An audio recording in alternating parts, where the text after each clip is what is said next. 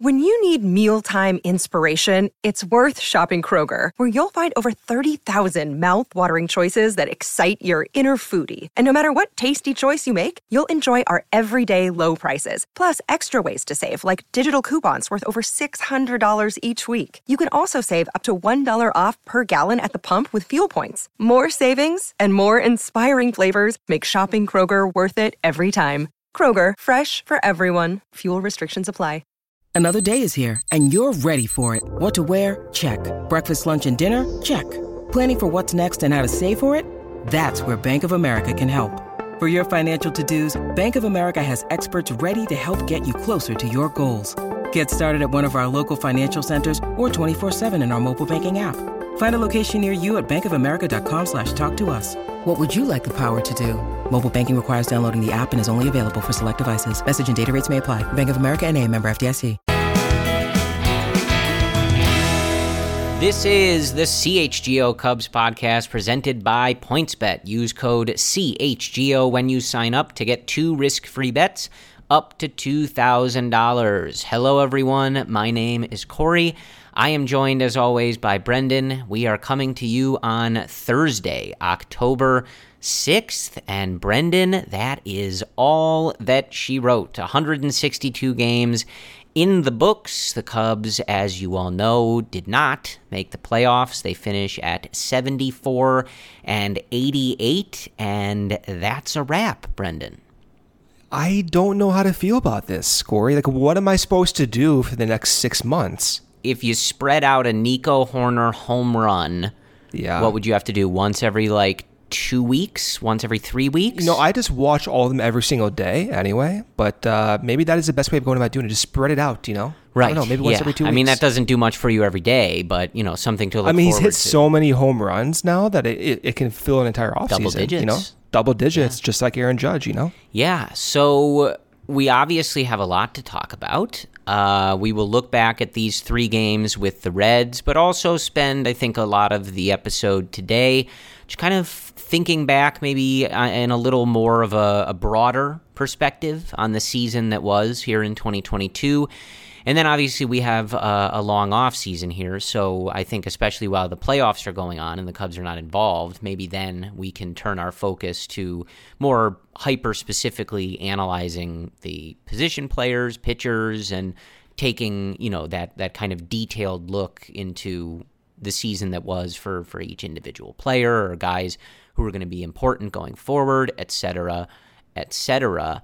Uh, you know, I know I want to give a shout out before we get any further to our guys, uh, Luke, Ryan, and Cody. They were in studio on Wednesday afternoon, wrapping up their final post game show of the season. I've been uh, very fortunate to be in the studio with them a number of times throughout the season. Brendan has been on uh, via webcam a few times as well. It uh, was a pleasure in our first year to work with those guys and to work with Jared Willis as well. Um, and you know, want to just give them a, a, good hat tip for for finishing off a season of post game shows, uh, many of which Brendan were after games that just were not that enjoyable to watch. I know. So kudos Well, I- to those three. I strategically only went on after good games. So, you know. Yeah, I did smart not. on my part. So Yeah. I wonder what that means. Maybe you were just a bad luck charm. I, you know? I spent like a good some uh, long nights in the wonderful, it's, it's a very nice CHGO uh, studios uh, and offices here in the Yeah, West I gotta get out there. in Chicago. Uh, but yes, there were definitely some four-hour plus games where the Cubs lost by double digits. Uh, that Mm. yeah, not the easiest post-game shows in the world to do. So uh, yes, a major hat tip to those three guys. They did a great job all year, and Brendan and I are very happy and proud to share a feed uh, with everybody on the CHGO Cubs team. So the Cubs win just one game in this final series, the Reds taking two of three, but the game the Cubs did win, Brendan, it is the last game of the year, so they do end on a positive note, and it is a rout, so it doesn't count for much other than just one win in a you know otherwise not particularly meaningful season. But if we're going to go out might as well go out with a bang right Absolutely. I mean, you know, Nico Hoerner increased his weighted on base average to 320, finishes the season with a 106 WRC plus, well above average. But that was a fun way to go out. You got good uh, contributions from the, enti- the entire lineup, and you got some good subs in as well. It was a nice uh, finale to the season that, that keeps the off season going in a positive direction. Yeah, uh, and I, I, was a little. If I had one nit to pick, it would be okay. uh, that Adrian Sampson exited the game on Wednesday uh, as a precaution, as it was reported by uh, the Cubs beat uh, with some right growing tightness. So he ended up going two and two thirds, uh, allowed just one earned run, 65 pitches. So I don't know if he would have had the length to get there through the sixth for the quality start, but we've been tracking it and I wanted to see it. Uh, so, you know, glad it was precautionary, but I thought that would have been a. A 15 to 2 win with him getting the quality start would have been a yeah. really like funny and fitting way to end this not only this season but this second half that saw the Cubs go 39 and 31 since the All-Star break and of course something we've been tracking they did finish with the third best rotation ERA in that span. Right. And I also saw too that the bullpen had the most strikeouts yeah. in Major League Baseball. Uh, were you was that surprising to you? I mean, you knew they were doing well, but it was surprising just to see well, them like I I mean, have they been doing well? I mean, inconsistent. Yeah, but like all the strikeouts though, right. you know, like over like the Twins and you know the the, the powerhouse bullpens, right. nonetheless, that's still impressive. Yeah, well, and especially with how you know many people have cycled in and out yeah. of that bullpen. Yeah. Yeah. Um, yeah, it's a it's a good indication. You're you we're a, a fan of Tommy Hotovy and and his I group. love yeah, Tommy Hotovy. Right. Yeah. Right. Yes, I've heard that before. Yeah. Um. So yeah, that's that. That's it, folks. Um. I guess Brendan. You know, the first thing I want to ask, uh, and we'll look at these box scores, but you know, whatever, right? Um I guess just like generally, like, did this season play out uh, the way that you thought it was? It was a question that I think uh, Luke Stuckmeyer put out on his Twitter, and I know they talked about it, uh, their impressions in the in the post game on Wednesday after the season finale. But I wanted to get your read on that. Like looking back, like now that it's over, uh, did this season go kind of as you expected, better, worse? How how'd you feel? Overall, the the win loss record, I, I think we all expected mid 70s. If they got lucky, low 80s, high 70s, but of course they did not get lucky. So, on that sense, that's what I expected. I expected, though, better performances from first base. We didn't get to see that from like Schwindel and Rivas. And I did not expect this pitching to be that uh, impressive. Like, I, I expected them to make you know, leaps and bounds and improvements, but across the board, you saw Steele and Thompson cement themselves as significant guys for next season. You saw Alzolay rebound. You saw uh, guys kind of come out of nowhere like Scott Effross, who returned to Wesneski. You saw Erich Uelmen uh, show some impressive stuff. So, in that respect, there were a lot of performances that, in my mind, reached like the top end of their respective projections. And then, of course, how Seiya Suzuki finished up, it, it, was a good start. It was kind of like a low, medium, some injuries, but he finished high as well. So the bulk sum of the majority of the numbers were as to be expected, but there were a lot of uh, a lot of unique features, such as the disappointing first baseman and the, some of the bullpen guys performing better than expected, and getting really top end projections from Steele and and Keegan to finish off the year.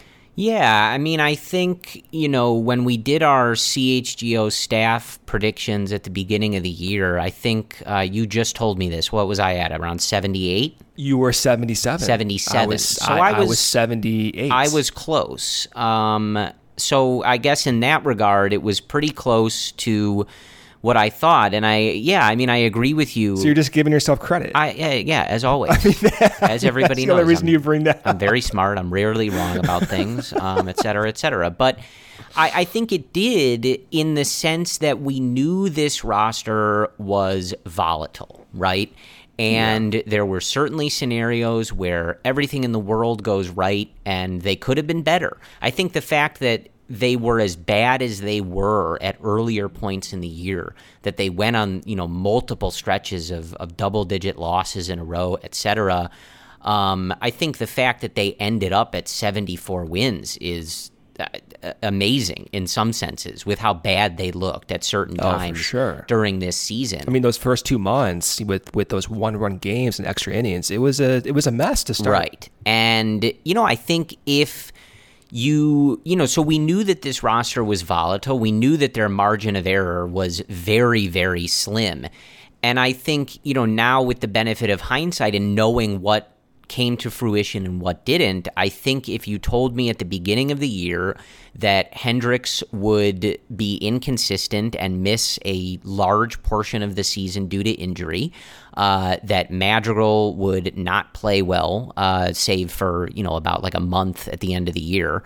Uh, and would be injured for a large portion of the year. If you told me that the first base position would be an outright mess, no matter who they put there, right? Uh, and that Wade Miley and Drew Smyly, Smyly who came back in the second half and was great, uh, but you know both of them would miss significant time, right? I would say, yeah, this that's that's the margin of error we were talking about, right? Like you Yeah. also got great things. Nico was great, right? Yes, he was. Seiya Yes, Suzuki was. missed uh, a good chunk of time with some injuries, but overall he had a great rookie season. You know, we talked especially the way he just- ended. Yeah, just recently. Ian Happ, great on defense, consistent and good again on offense, like he was uh, last year for the most part. So those things happen, but the bad stuff is what was always the you know had the potential to weigh it down and i think one of the things we talked about in the preseason was they couldn't really afford any of those things let alone the amount that they dealt with so now looking back, it's like, yeah, this is about exactly how this season was going to go. I think the only question we had to answer through the season, Brendan, was what were going to be the things that brought it down to the lower end of the projection. And as I just laid out, you know, we saw what those things were. We did. and We saw why they didn't hit those super low end of the projections. If you're projected at 74 wins, which is what Fangraphs was projected at, if you compare the projections across the ultimate finished standings, one standard deviation away from each team's projection is 5.8 wins. So you can assume that the low end of the Cubs projections could have been high 60s. The super low end was like mid 60s to low 60s. Uh, that would have happened, Corey, if guys like Adrian Sampson didn't Right. perform, if Javier Assad did not perform, if Wesneski did not come up, give innings, if Steele, Keegan, Alzolay, Uelmen, if these guys did not contribute, then it was likely they were not going to win 70 games and hit that lower end. So that's why for me it's a little weird in that the ultimate 74 win number was to be expected, but the way they ended up getting there towards the end, that was encouraging and for me the top end of those guys projections, which gives me a lot of confidence going into this, into this offseason. Yeah, I think, you know, you look at the fact that they won 74 games, and I think it's easy to pick some things and say, okay, like, hey, had Wade Miley been healthy and good all year, could have won a couple more. Had Kyle Hendricks been healthy and good, could have won a couple more. Things like that, but you can also do the reverse, right? Like when we were coming into the season, we had so many questions, and I think you answered a lot of them in a positive way, right? Like Steele was great, Keegan Thompson was great. Christopher Morel came out of nowhere Yeah. and put up a really nice season for the Cubs at 23 years old. So, in the same way that you can say, well, you know, had a couple different things. I'm not suggesting they could have been a, you know, I don't think they were going to be a playoff team, obviously, but they could have won a handful more games, maybe gotten closer to 500.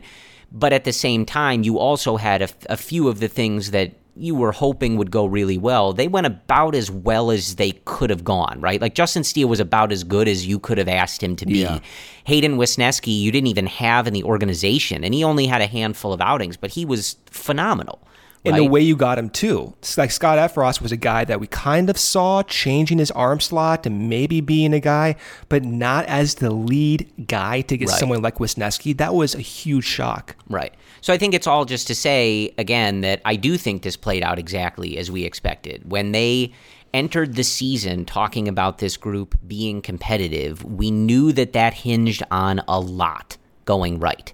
And a really good amount did, but not all of it, right? And that was the only way that that was really going to be true, right? Is if all of it really went right. They had no margin for error. No margin of error, and there was error, right? Oh, Which yeah. you know we knew, and and this was again whether we were happy about how this roster was built or how they went about this year or not. That was pretty much always the most likely outcome, and so I you know I think it's not that surprising to look and see that you know they don't get every team right. I think they had predicted better for the Reds maybe, but uh, Fangraphs seventy four wins. There you go, you seventy four wins, like right on the money. But this also reminds me of how important it is for the Cubs to to mitigate this error as we're talking about, like next season. Of course. And although we talk about the pitching in a very positive sense, there's still cracks in their current system. And those cracks are that you can't confidently project a lot of these guys over 150 innings. And because of that, you're going to introduce so much air into the projections. And the way to make sure those cracks are filled is to go out and you sign a pitcher, maybe two. If you don't, you trade for someone as well. And you really shore up the top end of this depth because the lower end depth, if those types of innings are lower for these guys, this has the potential to be one of the better pitching staffs in baseball. It's just a matter of making sure that you mitigate the risk and not rely on some of these guys getting significant innings as your only option. Yeah. I do think, you know, we all, uh, well, I shouldn't say we all, but you and I definitely, I know Cody, uh, our guy Cody Delmendo is in this group as well. Like, we're, we're expecting a, a an active offseason. Let's use the word active, Brendan. Uh, I, I don't want to, I, I don't, I don't know if I should use the word exciting or big or any, let's just, active is the word that I'm going to Okay. use. Um, and I think It better be. the way that the well, yeah, duh. But I think the way that this team played out and the roster was built, as you said, is a good cautionary tale to how you build the team next year. And I think you're exactly right. Like you found a lot of depth, but this team had the potential they, they were relying on a lot of stuff that you can't really rely on right you had some older starting pitchers for example that got hurt or weren't able to be durable throughout the season I mean, three You know, of them Miley, Smyly, and Kyle. Right. So, And that's an example where it's like you shouldn't have bet on that, right? Like you shouldn't be betting on a, a few guys in their mid 30s or wherever they are to make 30 starts for you, right? And and if your success hinges on that, that's not really the best roster building. Uh, because a lot of those guys have had injuries in the past. And it was like, yeah, like this seems like a pretty natural conclusion here. And had you had a more volatile, you know, seasons from your younger guys, your rookies, it would have been even worse. You were lucky that, you know, Justin Steele was as good and consistent as he was. So I think you're exactly right. When you're building the team for next year, you have to mitigate some of these risks. And I think we talked about it not too long ago, but it was that Theo quote about Yu Darvish from I think it was back in 2018 where which one was this? where he said, uh, you know, if if we Oh, yeah, yeah, are yeah, yeah, relying on it and it doesn't work, that's not bad luck. Like that's on us, right? Right. For not for relying on something we shouldn't be relying on. And I think that's something that this group didn't do this year when they built the roster.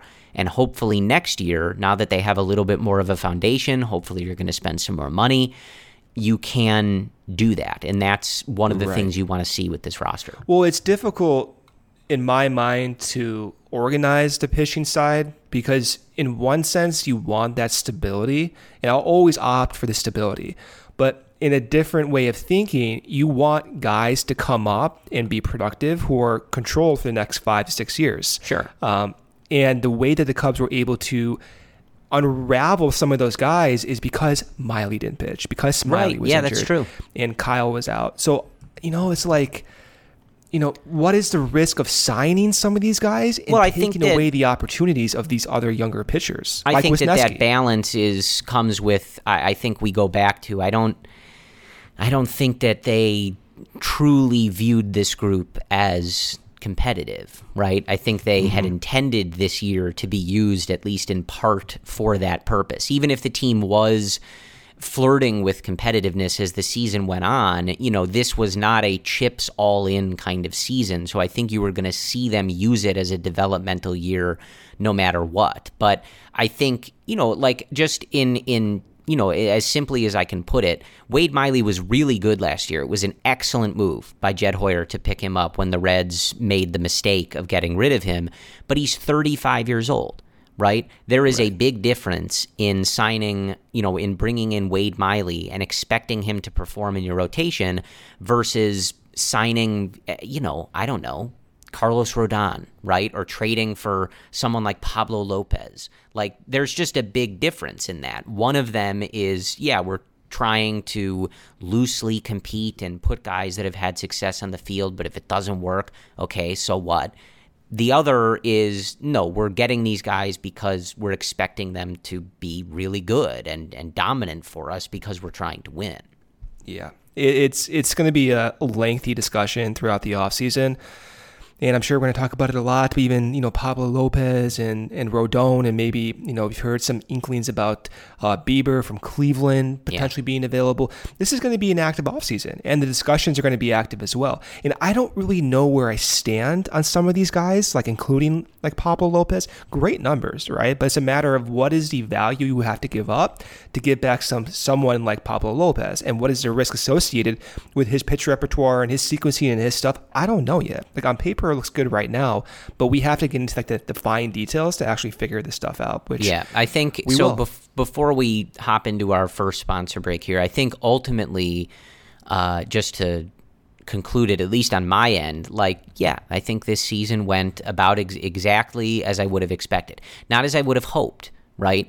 But this was always one of the strongest possibilities is is this exact outcome you know for for them to have been a, a, playoff team, even looking at where teams are in the National League that's getting them into the playoffs, just too much would have had to go right. I'm really, really pleased with all that did go right, but it was always just a massive ask for all of that to go right, you know? And even looking yeah. back in hindsight, Brendan, like you would have had to have Nick Madrigal stay healthy and play like he did for the White Sox all year. Frank Schwindel hitting exactly like he did last year. Work. Wade Miley and Kyle Hendricks staying healthy all year and performing like they have, you know, closer to some of the better years uh, in their career, right? Like, and even just those four, there's more that you can say went wrong or whatever. That's a lot it's a lot to ask. And so it's like, yeah, this is about what I expected because it was sort of constructed this way. It was, and you get a lot of good information from these guys who got those opportunities. Like like one of my things I'm looking forward to the most this offseason is going back and looking at some of the changes that we missed from from these pitchers. And I'm excited to kind of like dig into that and also internally assess who are the guys that maybe have more risk. So that that will be fun. It was a productive season in that regard. Of course, you want to win these games, but uh, when you have expectations that are around 74 wins and you hit those expectations and you have confidence going forward, I think relatively speaking, you can come away with the season being encouraged about next season. Now you want to win again, I get it, but realistic, I think this was a productive uh, season for the pitching side and a lot of the developmental guys as well. Okay, so a break here from our sponsor, Greenridge Farms. Corey, you're a big cheese guy, right? That's correct. Yeah. So, I mean, this is maybe the ad for you. So, Greenridge Farms uh, they are a local Chicago meat and cheese company. For me, when I make all my graphs, like I'm a big cheese guy, I will just hammer down cheese as I'm making these graphs. So maybe I need to get Greenridge Farms to send me a lot of these samples here.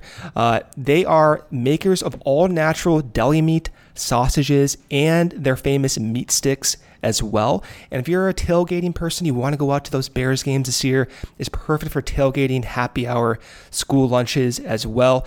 And with 16 grams of protein per stick per one of these meat sticks, it makes a perfect post workout snack as well. If you haven't tried them out, Go and do it. You do not know what you're missing. They are delicious because they are made from recipes from generations in the making. And being all natural, they deliver a fresh and flavorful alternative snack as well. You can always find them in refrigerated sections at Costco, Sam's Club, or in your local Chicagoland grocery store. But right now when you order any three meat products at greenridgefarm.com and include a pack of meat sticks in your cart. Those meat sticks will be free simply by using code CHGO at checkout. Okay, second break here from our other sponsor, Game Time. I love this app, Corey. Game Time. This app will give you the best price tickets, even tickets to sporting events or concerts at the last second. If you're not planning on going to a game, let's say you want to go to a Bears game, uh, the tickets are not. Um, are, not that expensive, perhaps, in the last second. Well, Game Time is going to let you know if that's the case. Uh, we've got a chance to use this as well for not just Chicago sporting events as well, but on other sporting events uh, throughout the country. On the West Coast, it works like a charm. Game Time is the hottest new ticket site that makes it easier than ever to score the best deals on tickets to shows, sports, concerts, and you will not find a better deal this season on Bears games. The Bulls are coming up, the Blackhawks are coming up. This app is created by the fans for the fans. This guarantees the lowest price. So if you love CHGO, then you will love Game Time. And the best way to support us is by buying your tickets through the link in this description of this episode. You can join over 15 million people who have downloaded the Game Time app and score the best seats to all your favorite events. All right, Brendan, you kind of started to allude to it, but we we talk about if you know this was kind of what we expected in the season. You and I expressed very clearly how we felt about the direction of the team uh, for years now, right? Like that was all very clear on the table. But once they're on this path, which they started a, a long bit ago, I guess you could say with the Yu Darvish trade, perhaps is maybe the the starting point. They they chose the path. They're on the path. They're doing what they're doing, right? Mm, yeah do you look at this season as a success given that they chose to do this, right? I, again, I'm not asking if you're pleased with this, right? I just want to make that question. clear. But do you view all of the development and everything, given that they laid this out the way that it did, did they learn enough? Did we see enough growth and development and all of that, given the platform that they had for that type of season? I'm pausing here because it's it's such a multifaceted question, and you brought up Yu Darvish from years ago, and th- even that trade, the the value received back in those prospects like Reggie Preciado and Owen Caissie, etc. Like that's that's to be determined. Those are top rated prospects, and you can relitigate that trade and whether or not to keep Darvish and add to that team. You can do that forever, as long as you want. Honestly, uh, going forward from this season on, it that's done with. So you can only, in my mind, look at the 2022 season in its context. And in its context, the Cubs, yes, opened up positional roster spots for these guys to develop. And that was their intention going forward. And for me, you can make the argument on both sides that it was a good idea, it was a bad idea. But going forward, given what they wanted to do, I think they got out of it what they wanted. And what they wanted to me was trying to project guys that can contribute to the immediacy as well as two, three, four years down the road. And the, the bulk majority of that value came from the pitching side, which has always been a weak point of this organization. And for the first time in my fandom, you have a bulk of pitchers that actually look as if they are progressing, that they're going to be valuable contributors next season and for years beyond. I think because of this, Corey, because they are able to use this weak year to get more information, it's all about confidence in projecting next year's team and the years beyond next year. And the confidence is in as much information, as much data, as many innings, as many pitches as possible. And when, when I look at how many innings these guys racked up, like Steele and Keegan, even Alzolay in his time back, I think you can use those innings and all those pitches thrown, and they're not a small sample size, and you have a confident projection for next season. That type of confidence should inform what this front office does for next season as well. So I think you you give the front office more incentive to go out and be active and get guys that can win next season because while the risk and the air going into this season was so high, that risk should shrink next season. It still might be large in the current moment, Right. but that should shrink because you have more information on these current guys and that might give you more incentive to shrink down that variability even more in the form of free agents and trades. So I think that answers your question. Uh, Yeah. You can you can always play Monday morning quarterback on what they did from three four years ago, but the reality is they have thousands of pitch types locked into their database in a not small sample size that will reduce their error in their projections. So in that regard, I do think it's valuable, and I do think they got what they wanted out of it. Yeah, I think I tend to agree. I I remember in one of the preseason episodes that we did in the studio. I remember Luke asking, you know, how many guys would you want to have succeed in, in however you're defining that for each particular player, but you know, really hit in the positive way in in 2022 for this season to be a success. And I I remember at the time and I still don't have like an exact number on that. I feel like that's kind of difficult to put in that exact framework, but I Every single player you want. yeah, right. Uh, yeah, 25. Uh, Yeah. um, but I I liked the question because I think that's really what this was about, and I don't have the specific number that I needed to see, but I think save for a little bit at the beginning, right? And I'm not. I'm not saying any names, Brendan. You don't have to yell at me, uh, though you Well, yell at me for even implying insinuate it. Why even insinuate Well, it's it? like sort of a season review, right? They were here. Um, but I do think they ended up the majority of the time. In some cases, it took them a little longer than it should, but they gave playing time to people worth checking out, right? Yeah. And I think, you know, one thing that was disappointing, uh, although, you know, now he's back and playing in the Arizona Fall League, he was able to get back for the end of the minor league season. Uh, you know, one thing we debated at the beginning of the year was when does Brennen Davis come up? Do we get to see him? Okay, so that didn't happen, but there was a, a reason for that. Otherwise, I, I feel like they gave a lot of runway to guys that were worth giving runway to. And I don't feel Yeah. like there were too many guys in the system, save for Matt Mervis, right? Where we found ourselves wondering why we weren't seeing them. And even that, I know you don't necessarily agree with it, but we knew the answer for why they weren't doing that. And it was, you know, the 40 man and the Rule of Five draft stuff. Other than that, I do think it was a success because they, like you said, they found out a ton about a lot of different pitchers. I think more than anything, the pitching was the real success. We've we've talked endlessly that they still need to add to the rotation uh, at the top of that rotation, and as we've discussed even already on this episode, you know, more stability, less risk, etc. But you got Alzolay back in there. You got in really incredible work from Steele and Thompson. You saw Wesneski a little bit, and then as you mentioned, a ton of guys in this bullpen. I'm, and I mean, even just for knowing right now, okay, Brandon Hughes is a guy in this bullpen.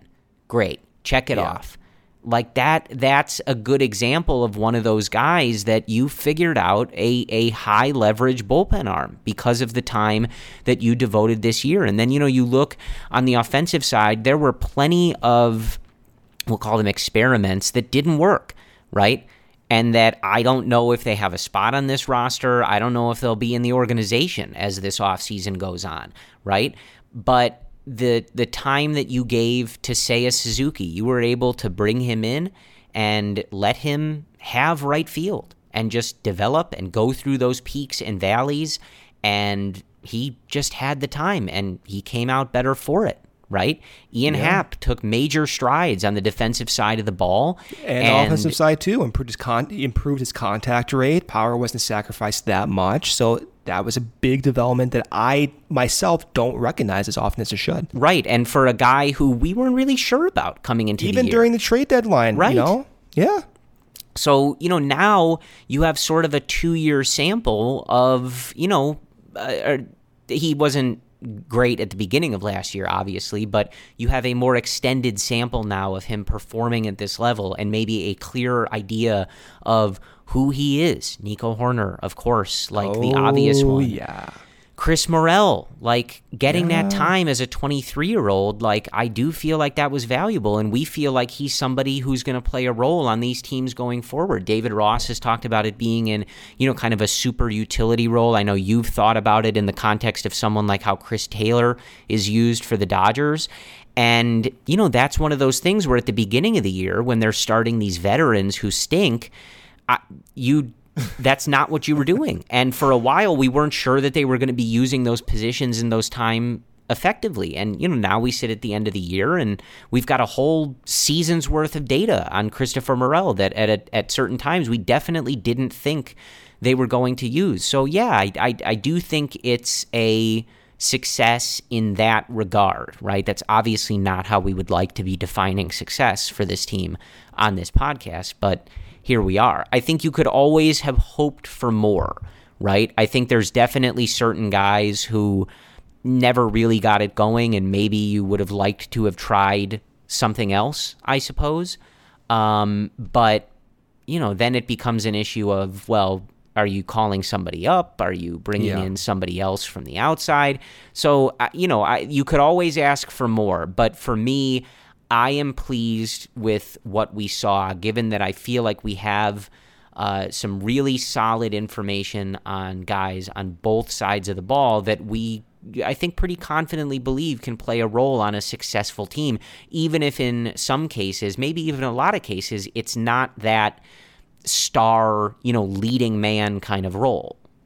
And it's not just about the numbers that look good. We, we, we always talk about the numbers that do look good. Of course, that's easier to talk about. It's better to talk about because it gets you happy, uh, gives you more happiness. But also, the numbers that are bad, those are also, also useful. And for example, for Patrick Wisdom, he had a successful year, Corey. Like last season in 2021, he had one of the worst whiff rates in the league, but he improved upon that whiff rate to a degree that translates to error in your projections that's not that wide. So he improved his contact rate this season, but also with Patrick Wisdom, you know that he had platoon splits. And against lefties, his weighted on base average was 380 this year. Against righties, it was slightly below 300.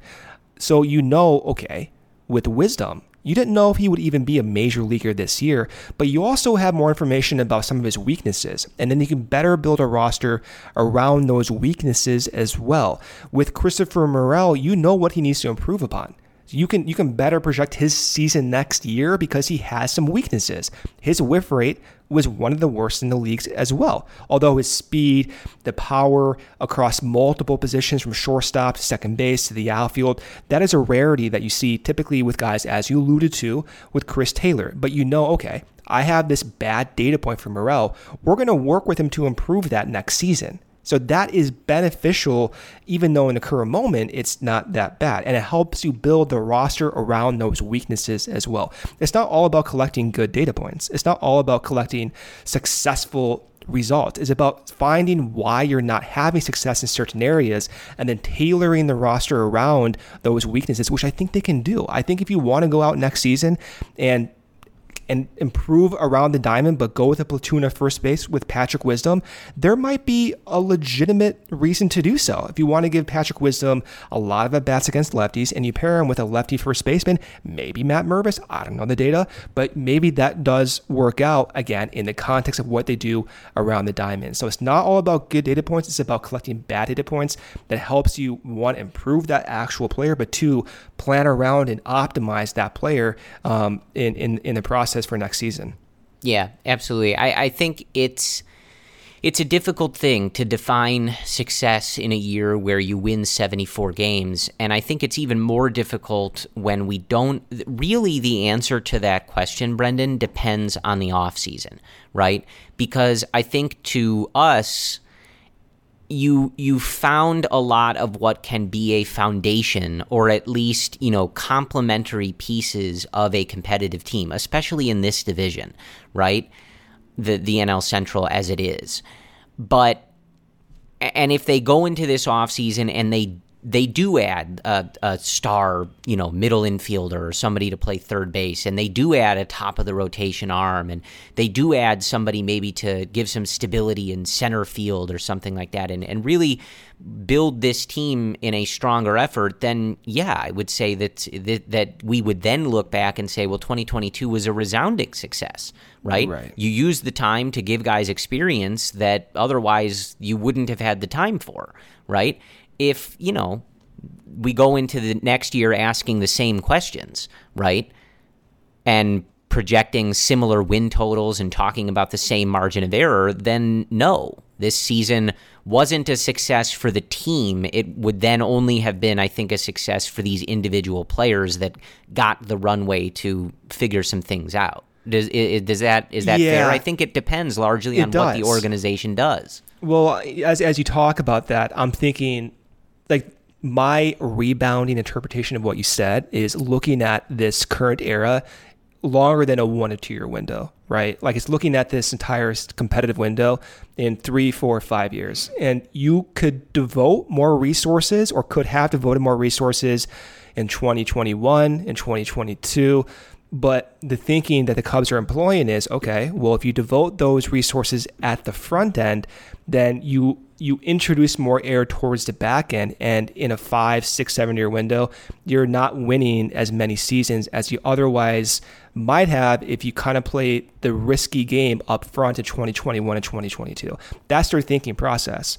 Uh, sometimes that gets a little misconstrued as ownership being cheap. Uh, there, there probably is a component to that. We've seen Schwarber, for example, not being tendered a contract in 2020. They cut dozens of guys from the scouting department in 2020 during the COVID season. So that's also fair as well. But I do think there's a component to the front office that wants to get information about their current guys that's independent from the actual intention to spend money. I think they value that in the context of a three, four, five year window. And again, you can criticize that. We've criticized that. Uh, sometimes it's very difficult to understand it as well without being in it. But I think that's kind of the thinking process that, that you're employing. And I think that's the thinking Yeah. process that uh, the front office is, is clearly going about. Yeah, I, I think, you know, even just like on a particular thing, if, you know, you go into the off season and you take what you've learned about this staff and you say, okay, we use this time to let Keegan and Justin and Hayden get some some time and some innings and learn what we can. We're going to add a top of the rotation arm and we're going to use that depth to have one of the better pitching staffs in the league. Yeah. Okay, great. If they go into next year and say, no, we had the best, third best ERA in the second No, half, that- why would we need to make any happen. changes? That can't happen. you know, then this was not.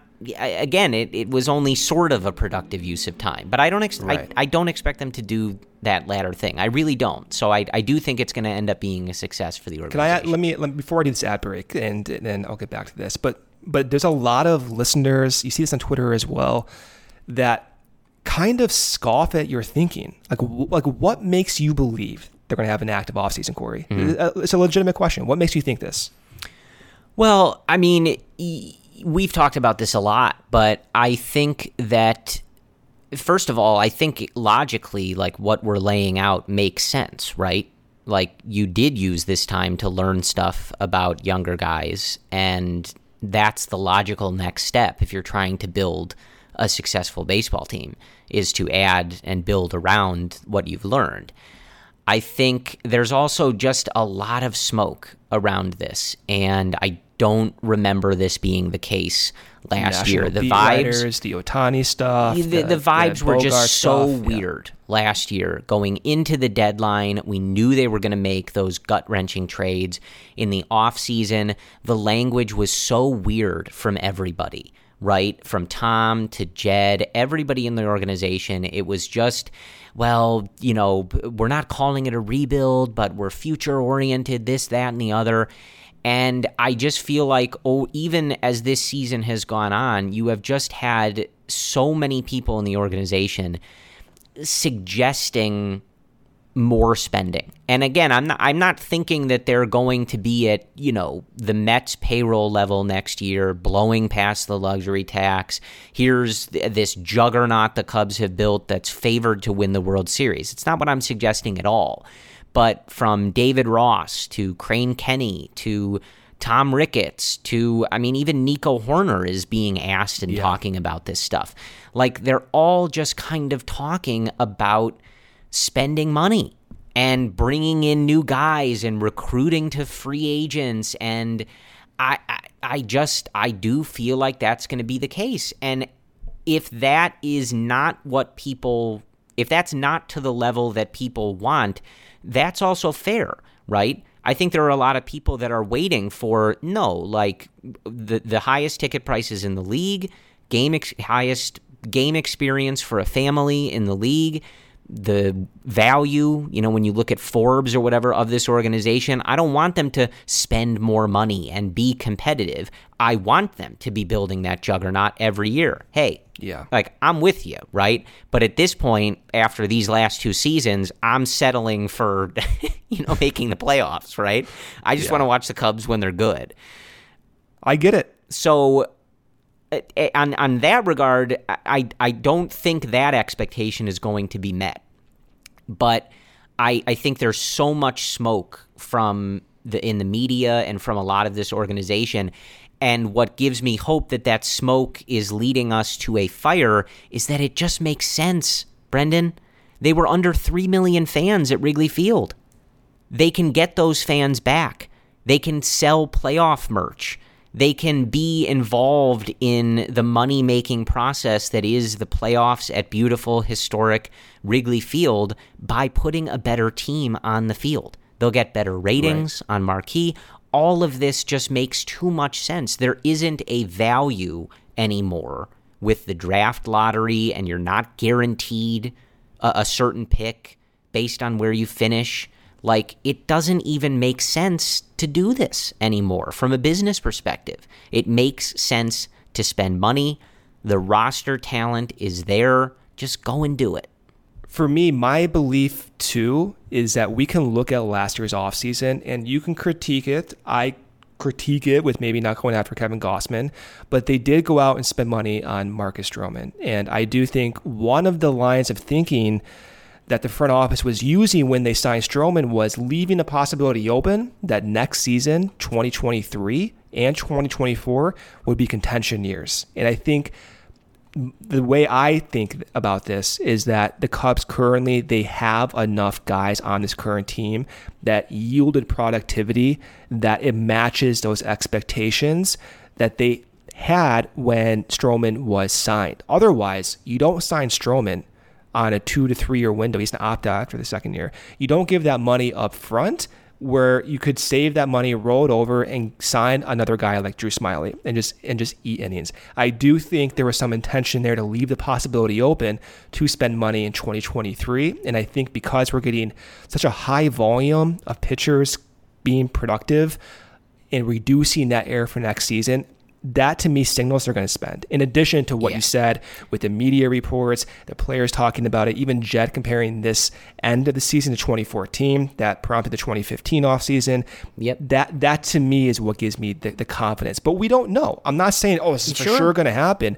But if I'm going to bet on this, like then I'm going to say this is more likely than not. But we'll see what happens in the next To four be months. to be active, To be active, to Yes. be in the discussion, and to go not not necessarily to you know spend three hundred million dollars in this no, offseason no, alone. No, yeah, because if you also before I do this break here, just for next season, just to clarify. yeah, right. But yeah. also you, you are with the current guys like Nico Hoerner and Justin Steele and Keegan Thompson, especially for Nico. Like you're entering arbitration soon, so and even with Steele, like you're only a year away from thinking about okay with Steele, you know what is a possibility we need to extend to buy out those years. You're you're not at the early stage anymore, so you kind of do have to make a decision of how do you maximize winning and revenue gained in this window.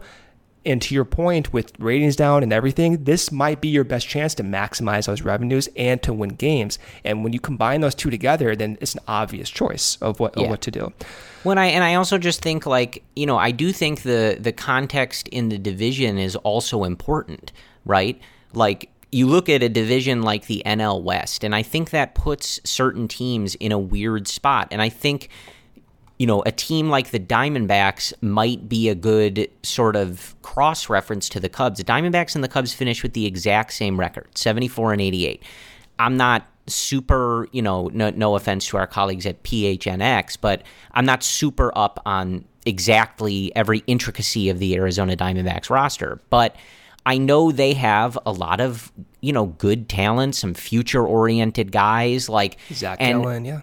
But but they're in a position where they know two teams in their division are going crazy, Right, right, right. all out to Right. win a World Series.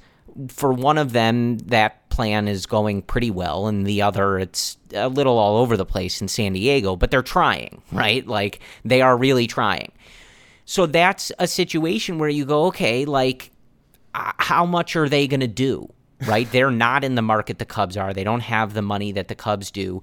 And if they make some significant moves, but not necessarily, uh, you know, something insane, does that get them to the 111 win Dodgers? Does it get them to the 90 win Padres? right, And the Padres probably should have been better than that. I don't know. You look at the Cubs, like the Cardinals won 93 games. The Brewers are going to miss the playoffs. Their roster's getting worse. The Reds, maybe they're a little better, but come on, right? Like they're the Reds. The Pirates stink. Oneil Cruz is great, but they stink. The Cardinals, three guys probably are going to be retiring. One of them is definitely not any good anymore behind the plate. Another went on a homer binge, but isn't a big factor in their plans. But Wainwright's been great for them, you know?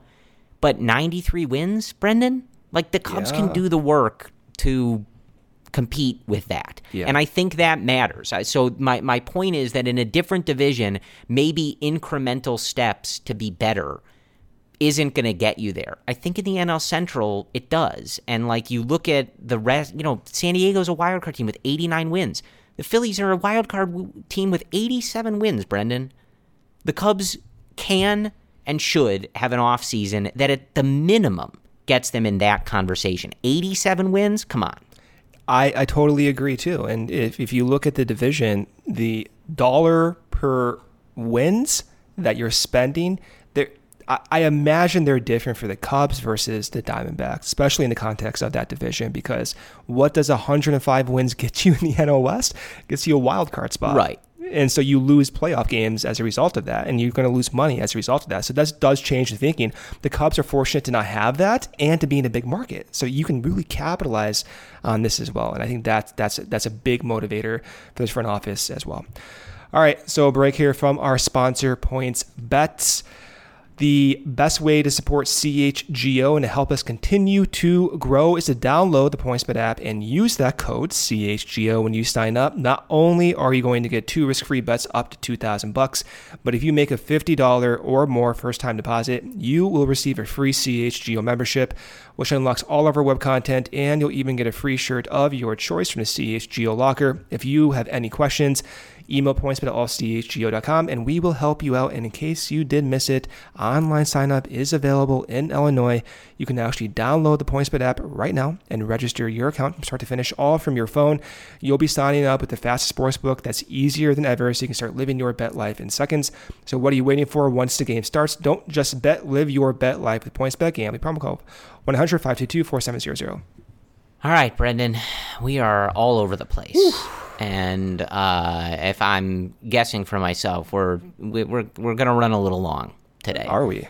Um, You didn't yeah, tell I me this so. going into it, but that's, that's yeah. fine. I'm looking at my watch, but okay. well, we only have a, f- a few minutes Jeez, uh, okay. before we're at an hour, and uh, I got more to say. I mean, how much more do we do? Okay, let's let's go. Let's Um, it. well, yeah. So I that's just kind of our immediate reaction to the season ending, right? And it's it's going to be a long off season, but I I think that's the initial reaction to this season and where it puts them in the context of heading into next year. And I do think that had we seen a different version of this 2022 season, maybe some of the I you know, I'll call it like doom and gloom from social media and stuff about how long does Jed really mean, right? When he's talking about how long until the next great Cubs team. You know, I think like if certain things hadn't happened, maybe this is a different discussion, don't you think? Oh, I think so. I think Yeah. I think all things considered, this could have gone in a really bad direction as well. right, yeah, that's what I mean. yeah. I think that win window we're talking about would have been pushed back a year or two had not Right. Steele or Keegan uh, developed. if Nico doesn't look this way, et Right. cetera, et cetera, like yeah, then Seiya, it's yeah. then it probably is a, a different discussion. So I think when people were skeptical of of Jed and not calling it a rebuild and how weird they were about that, I don't think they were wrong to be skeptical. I just think uh, like enough happened in this year where I I think they have a group to to build around and really add to on the higher level that can be interesting. You know, um, it was very possible that that didn't happen, and then I think we would have that smoke I was talking about would not have been there, and I think the quotes would have been a lot weirder and a lot more future oriented and we, we still got to develop some of these young guys. I think we would have been hearing more of that. I think so. Right? Uh, and you know that's that's not really what happened. So I I, I do think uh, that that skepticism was fair towards Jed, but I I think yeah, at least for me this season played out in a way where I just don't see that as the appropriate path to take. If, Um, hold on though. If we rewind and rewind back to June, late portion of May, when things were going bad, they were losing 10 games in a row. An ongoing question was Does it matter if the Cubs win games? Does it matter? Is, is all that's useful is a draft pick? We got our answer, Corey. Winning these games mattered because Yeah. you're getting these quotes. You're getting more incentive from the business side, from the front office, from the players to improve immediately. But also, these wins are a direct effect of those young guys for next season being good.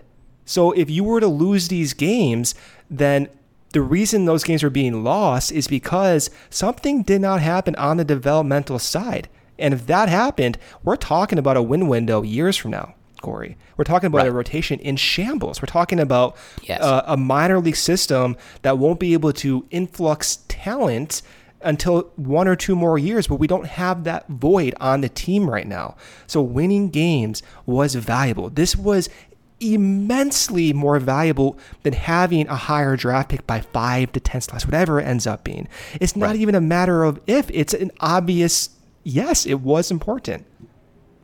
Yeah, I I absolutely agree, and it's been, you know, getting to uh, kind of some of the stuff from the players. Um, you know, obviously the Wilson stuff is continues to just be super weird. Um, I like I I feel like, and I kind of felt this way even at the trade deadline. I I think I said it on air, but I definitely said it to you. Like I just think that's over with.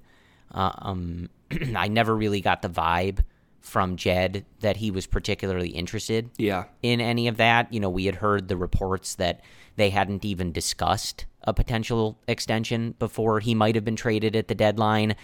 Um, I, I, I just think that this team is is this front office at least is more comfortable moving forward with glove first guys behind the plate and a long term contract for Contreras just is not something they're interested in. And we've debated the merit of that a ton. We'll continue to do it as they get closer to the decision. But I just that that's my read on the situation, guys. I think they'll I think they'll toss the QO out there. And I don't think it would necessarily be the worst thing for everybody if it ends up getting accepted but I just yeah, I the the vibe I've gotten this whole time is just that Jed's not interested and we can we may never know the exact reason behind that. You know, I know some people think he's obsessed with kind of forging a, a new identity and, you know, ridding the team of all of its former uh, era players. I don't think that's it. No, that's a little extreme, It is. right? Yeah. Um, I, I, I just don't think he buys him as a player long term. Like I just think that's what it is, and yeah, maybe he's gotten the sense from his agents that what they're going to be looking for is just not even close to what they're comfortable doing. But that's my read on it. But it it has been, regardless, uh, sad and you know. Um, emotional reading his quotes and you know he you know, we're talking the other night when he homers. Is this his last homer as a Cub? Things like that. He's thanking the fans. He has the emotional sort of send off at Wrigley Field. Um, you know, so that is what it is. But, you know, he spoke again after this series with the Reds about being at peace with all of this and being excited to have earned a shot in free agency and potentially to get himself uh, some stability and some more money, which he has totally earned and, and very much deserves. Yeah. Um, but then, you know, you're hearing from some of the other players and just like how they felt about the year. Uh, it's always nice to read guys like Marcus Stroman talk about how great Cubs fans are. I, I never get tired of that, as you guys know. Um, reading those quotes, hearing those quotes, and you know he was doing it today. Called the Cubs fan base the best in baseball. Um, we had some stuff from David Ross after the Red series. He said, quote, it's not where we want to be on finishing in third place. I still want to be playing, so that's the way I reflect. I look at it like we're going to be better really soon and like let's hurry up and get there because I'm ready to play in that. October. I love that. Talk to your talk to your boss, David. or your boss's boss, right? Yeah, the the intention I believe with Ross is to be more involved in the actual um, player personnel decisions as well.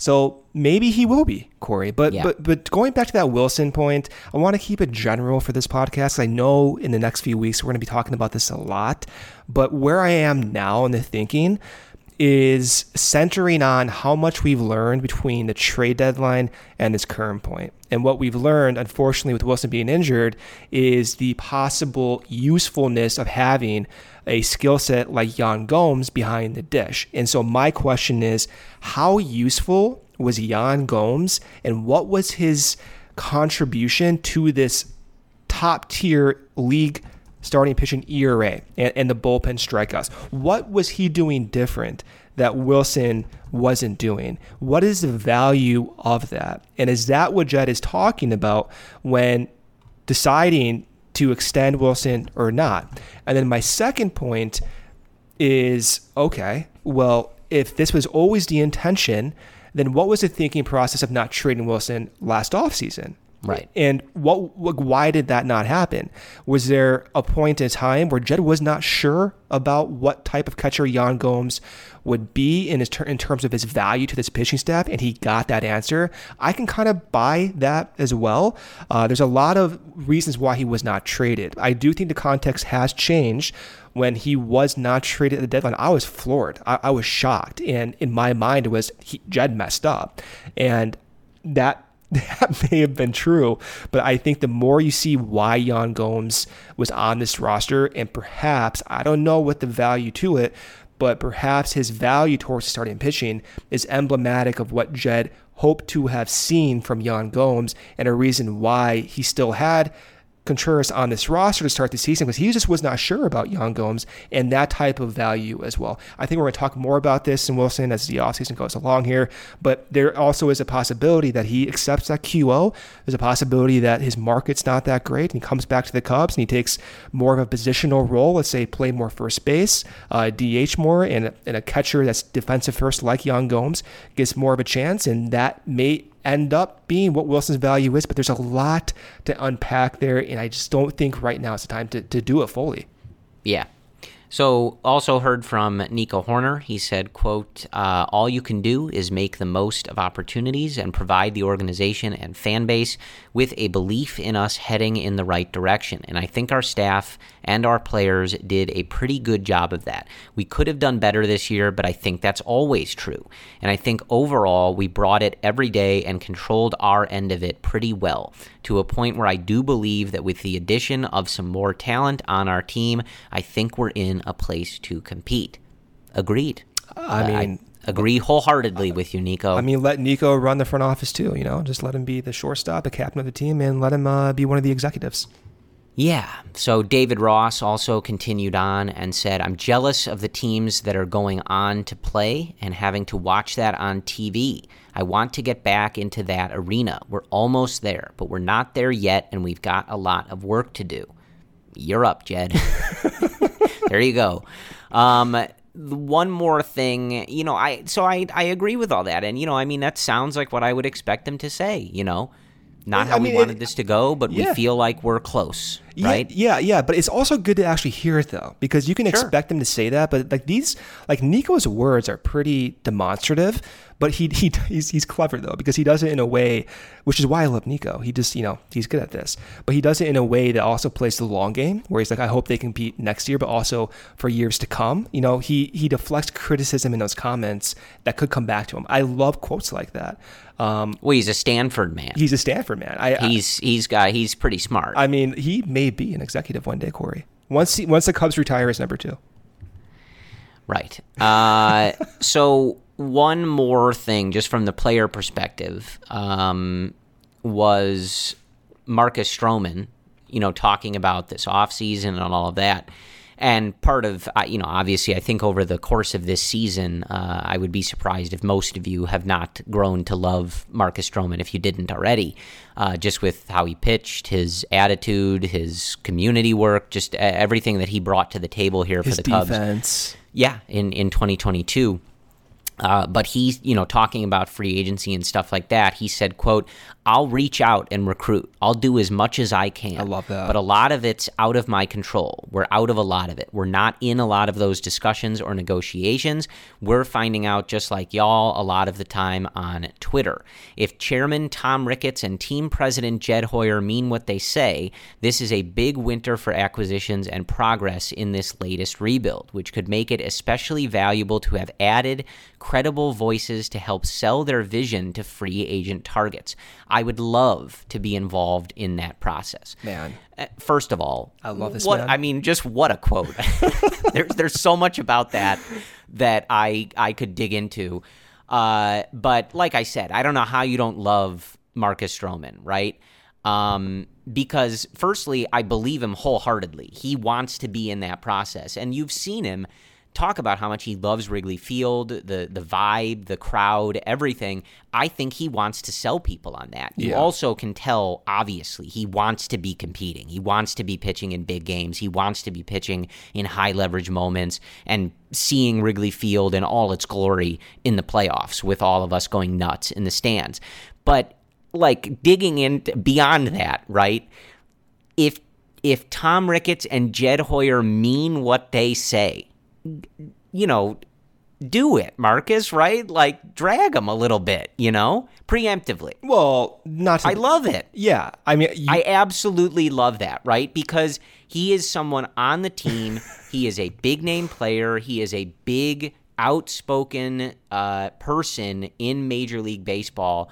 And this is the type of stuff that should be happening to this team. You and I, and a lot of other people, are hopeful and expecting them to spend meaningfully in an active offseason. But I love hearing someone like Stroman say that put them on the spot. You guys are saying it's going to be a big winter. Hopefully, you mean that, right? Because a lot of us in the years past have taken issue with the fact that they've been a little wishy washy with all of that, with the fans and the letters to season ticket holders, this, that, and the other.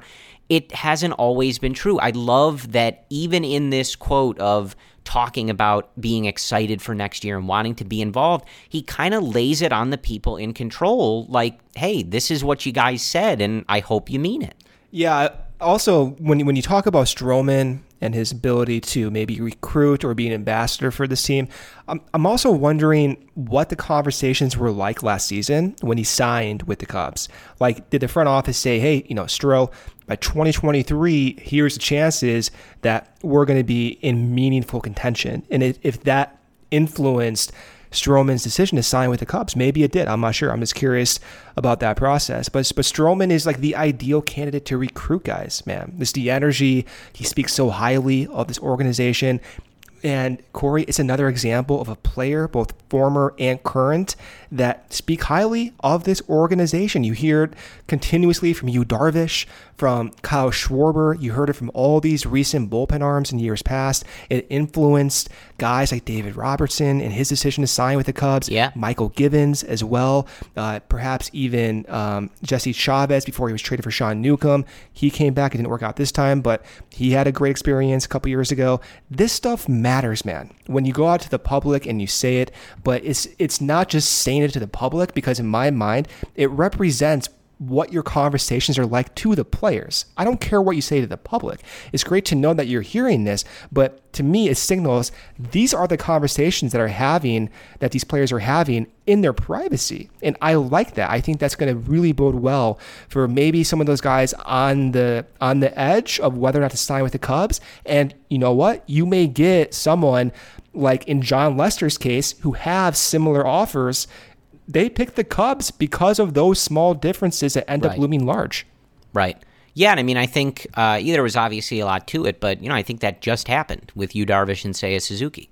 Yeah. we learned that part of the the big reason Seiya chose this was because Yu Darvish spoke so Thank you, highly Darvish. about the so Chicago when you. Darvish is a free agent in what one or two more years, you got to bring him back.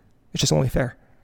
Does he still follow you on Twitter? Could you still He does. I can. Oh, wow. Ooh, that, So that's you can be dangerous. recruiting. That's a oh look out. I don't know if you want me to Although- recruit.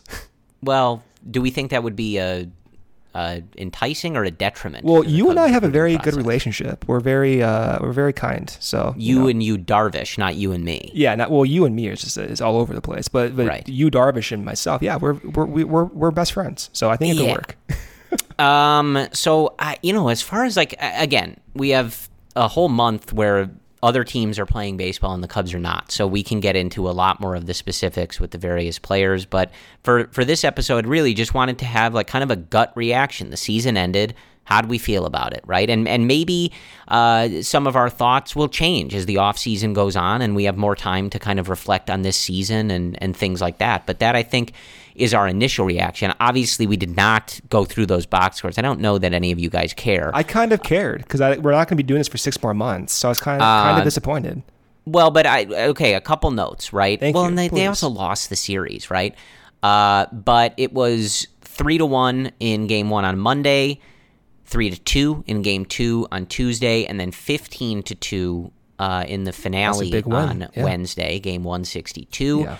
Uh, I think the big standouts: uh, Hayden Wesneski, six innings, four hits, one earned run, one walk, and six strikeouts in his final start Nico of Hoerner. the year on Monday. 2.18 ERA on the season for Hayden. Obviously, Brendan has talked about that a lot. Uh, a very, very uh, successful season for a guy that the Cubs didn't even have uh, in June. So that's cool. Um, Nico by Jed. home run, tenth home there. run. Nico, Yes, Okay. Nico Hoerner hit his 10th home run of the season in the second game on Tuesday. Willson Contreras also what with might be, I guess, his last home run as a Chicago Cub on Tuesday. That is number 22 on the season for Willson. He finishes the season with an 815 OPS and those 22 home runs.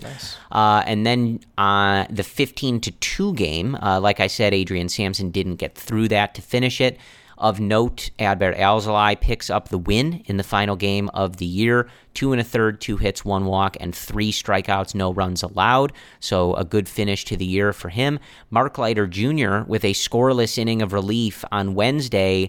Two strikeouts. Brendan finishes the year with a sub four ERA. Very nice. Listen, you guys take out the starts that he made and look at what he did as a reliever, and it's pretty interesting. pitches backwards too. Okay. Um, right. Uh, Brandon Hughes, an inning of work to finish out game 162, fitting that he is the last pitcher to take the mound for the Cubs in it. 2022. 3.12 ERA on the season. He will definitely be a part of things next year. I guess, unless Jed trades him for another projectable starter like Scott Effross, because I probably said that about Scott Shohei Effross. Ohtani, perhaps. Uh, yeah, uh, that's not quite Hayden Wesneski, but yeah. Uh, maybe it is.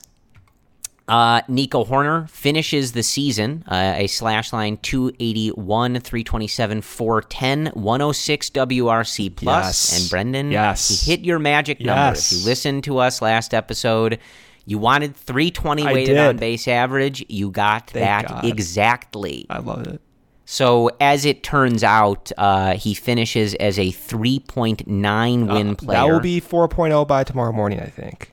I did. Oh, some, is that like- true? I think I did some like back of the napkin math. Of course I think I think it will be 4.0, but I'm not he was sure. on base three times Yeah. in the finale, so Yeah. maybe yeah, that's not factored into Right. uh, the three point no errors today. You know, he may have made some like you know Right, good defensive okay. plays. Yeah.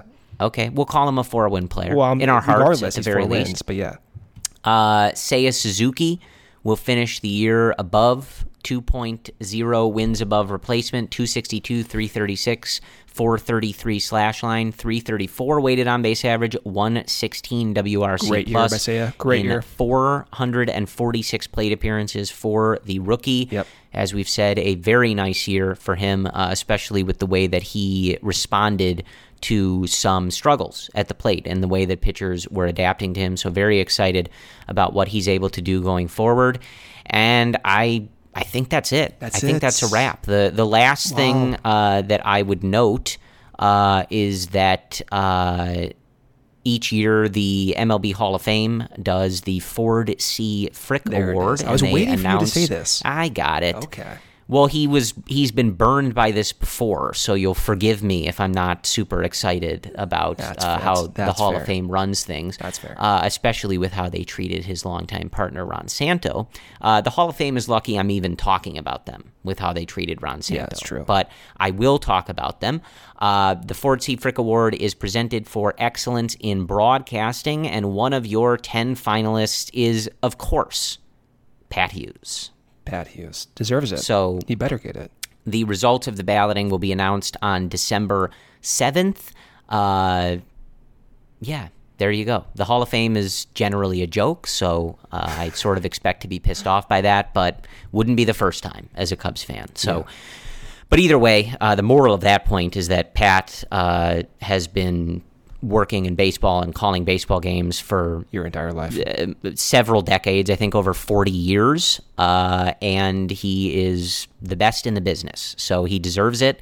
Whether the MLB Hall of Fame decides on that or not doesn't matter. Nobody deserves it more than him, and uh, I'm glad he's honored with the nomination, and he should win. If he doesn't, I don't care, right? that's how it uh, works. But he deserves it. He deserves to get his flowers and have that moment. So I do uh, hope that he gets that.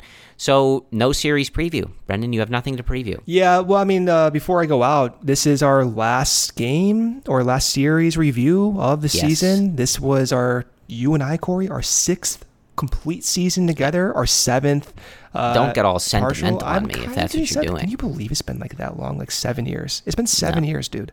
It's insane. A lot of you know, I what I am impressed about is that a lot of you know rock bands or. Uh, you know, even TV show casts, things like that. You know, they they fight, they break up, they have irreconcilable differences, and somehow you and I persist. I know. Well, you you've screamed at me a few times, but uh, you know, I probably deserved it, so it's okay. Listen, somebody has to keep you in line. I know, I get it. But uh, yeah, no, big, big thank you to, to all the listeners. Uh, we're going to be doing this throughout the off season, weekly. Uh, the current moment is we'll be doing this Thursday evening, uh, the recordings, but they will go out early Friday morning going forward. Unless things change, expect that, but we'll announce it again. Um, earlier next week just to make sure that's that's clear to everyone on Twitter but Yeah. expect our next episode to be next Friday morning not you know not tomorrow, but the well, actually, yeah, we are going up tomorrow, but the following Friday, um, and that will be continuing throughout the off season. Yeah, and you know that's pretty much what we've done uh, in years past. May have been a different day of the week, but uh, typically, if you are just hearing Brendan and I uh, as of CHGO launch, or if you've been with us for a long time, uh, we typically only do one episode a week in the off season. Um, just kind of how Brendan and I analyze things and discuss things. It's we just like to condense it to to one episode a week and you know make sure that uh, when we're putting out episodes we have enough to say for you guys. So uh, that's the format that works best for us. Uh, but luke and, and cody and ryan still going to have uh, daily shows throughout the week for you. So if you need your cubs fix um, they are, as I said at the beginning, I commended them on being able to do so many post game shows for a team that was and oftentimes not very fun to watch. In the second half, they were a lot more fun to watch, but a lot of the time, not that fun to watch. But uh, I, I, commend them. They they are much better than Brendan and I are at uh, being able to do this on a daily basis. It is not uh, a strength of Brendan and I's. Uh, we can we can crank out the series review, but after that, it would be I don't even know, Brendan. So uh, a credit to those guys, and, and they're going to carry us through this off season. But we, as usual, you will still hear from us uh, once a week. And uh, you know, I think if if crazy stuff happens, you know, we'll we'll join with the other guys and figure out how to do emergency podcasts and stuff like that. Um, oddly enough, through our time with CHGO, we really haven't had the the opportunity for that. Yeah. You know, we, we kind of expected that it might happen and, a, you know, a need for a weirdly timed emergency podcast like on a Saturday night or something like that, but nothing ever really came yeah, up. I think trade for the, deadline. For the big news, you were there at the trade deadline in studio. And then uh, yeah, but that wasn't that was at the trade deadline. Yeah. That that what I'm saying is like in some of the the bigger off seasons, um, you know, I, and and It's been we a while. Not, CHGO was not a thing yet when like Stroman signed. Right. You know, Right. so it just hasn't happened yet. But well, it if it does, this offseason. It yeah, better happen. right. When they sign Carlos Correa on a Saturday at two in the morning, We're you going know, on. We'll call Luke or we'll figure it out, and yeah, we'll we'll we'll get on there. But uh, with that, you know, before signing off, uh, I do just want to say again, and we talked about this a lot when it happened, but a big thank you to all of you guys who have been with Brendan and I for uh, many years, longer than Brendan and I deserve to have you with us. Uh, in the transition to CHGO, um, we appreciate you, you know, trusting us with that and embracing CHGO in the way that you have, embracing Luke and Cody and Ryan and Jared, uh, and allowing them, you know, to show you the great work that they were going to do and did end up doing, uh, and believing in all of us for that.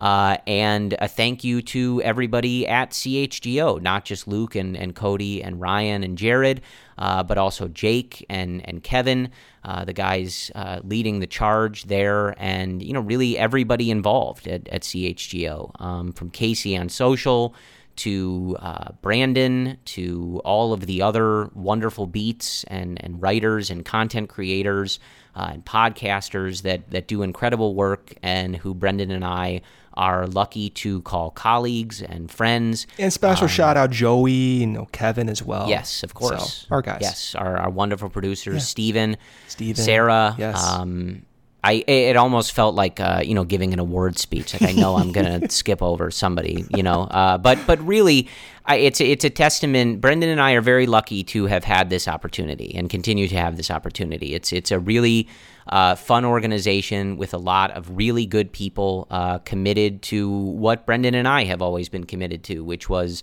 uh, quality discussion and coverage of teams that we're all genuinely really passionate about and really care about and want to provide this content about. And we're uh, fortunate to have had the platform that we did for many years and fortunate to continue uh, now in this new platform. And again, very grateful to all of you for.